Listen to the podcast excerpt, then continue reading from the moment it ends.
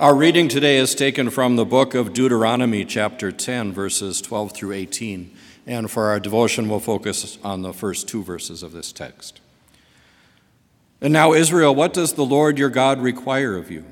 But to fear the Lord your God, to walk in all his ways, and to love him, to serve the Lord your God with all your heart and with all your soul, and to keep the commandments of the Lord and his statutes, which I command you today for your good Indeed, heaven and the highest heavens belong to the Lord your God, also the earth with all that is in it. The Lord delighted only in your fathers to love them, and he chose their descendants after them, you above all peoples, as it is this day. Therefore, circumcise the foreskin of your heart and be stiff necked no longer. For the Lord your God is God of gods and Lord of lords, the great God, mighty and awesome who shows no partiality nor takes a bribe. He administers justice for the fatherless and the widow and loves the stranger, giving him food and clothing. These are your words, Heavenly Father. Sanctify us in the truth. Your word is truth. Amen. You may be seated.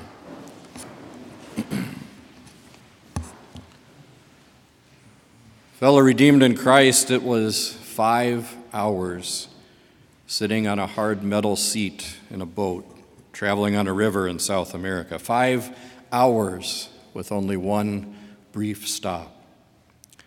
By the time we reached our destination, my legs were cramping, my back was aching, and I just couldn't sit any longer.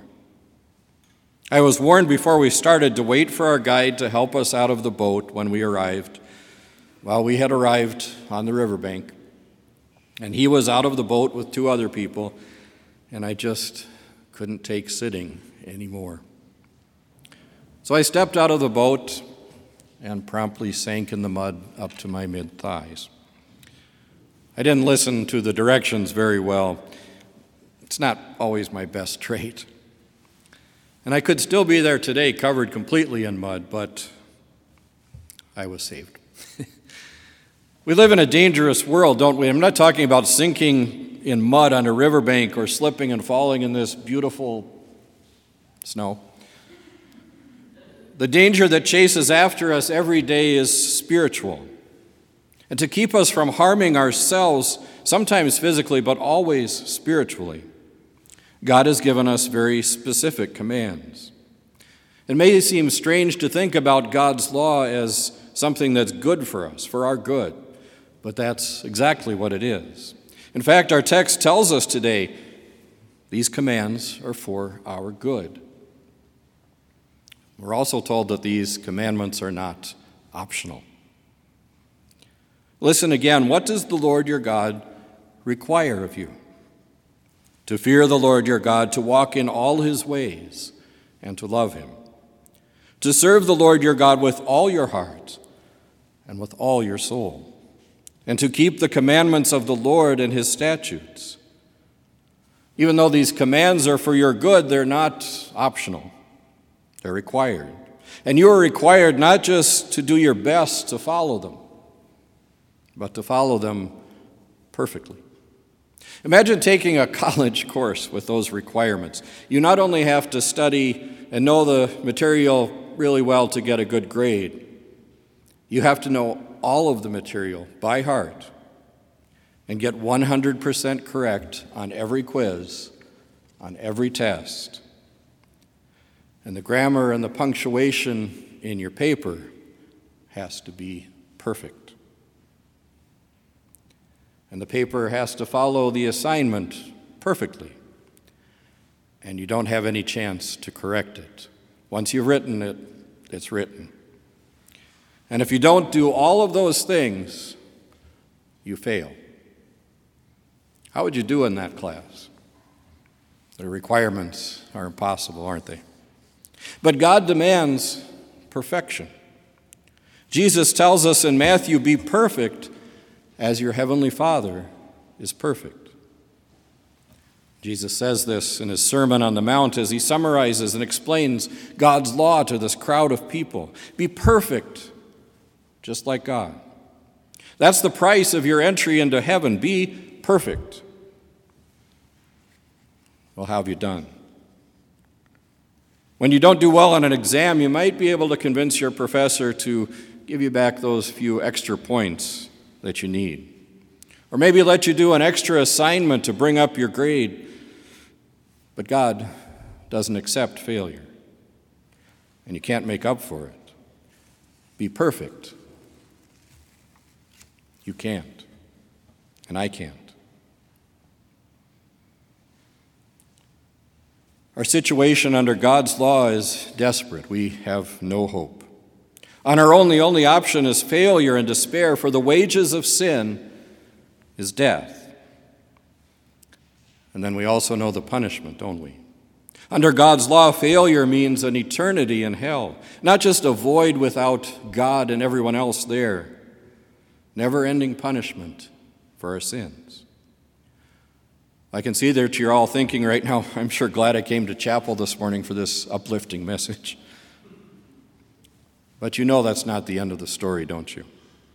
For the wages of sin is death, but the gift of God is eternal life in Christ Jesus our Lord. We know that we are, we know that we are not on our own. There is one who was able to follow God's law perfectly. There is one who did what God required. There is one who walked in all his ways, who loved God and served him with all his heart and with all his soul. There is one who kept God's commandments perfectly. And that one, Jesus Christ, kept all those commandments for you and for me. God demands perfection, and we can't provide it. So Jesus is perfection for us. We sin, so Jesus took our sins on himself and gave us his perfection. In 1 Peter 3, we read, Christ also suffered once for our sins in our place, the righteous for the unrighteous, to bring you to God. I was pretty fortunate. As I sank in that mud by the river, our guide reached out and he grabbed me and he kept me from sinking any farther, and he pulled me out. There's a great picture of him scraping the mud off my leg and trying to make sure nothing had attached itself to me. He, watched, he washed me off, he helped me up, and he never told me how stupid I was. I already knew. And my motivation changed. I didn't I did what he told me for the rest of that trip, not because someone told me to, but because I was so thankful that He had pulled me out and saved me. Our motivation to follow God's law changes too when we know and believe that Jesus, what Jesus did for us. He reached out and He pulled us from the sin that trapped us. He paid for our sins against God with His life, and we're washed clean by His blood. And so, in faith and repentance, we follow God's law, not just because God says it's for our good, not just because He told us to, but also because we are so thankful for what Jesus did for us.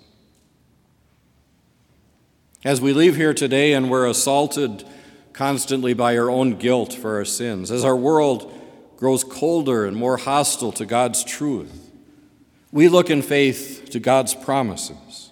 We look to Jesus Christ, who chose us before the foundation of this world, who became man and lived a perfect life in our place, who took all of our sins on himself, and who died to pay our debt, and who also rose again to guarantee our eternal life.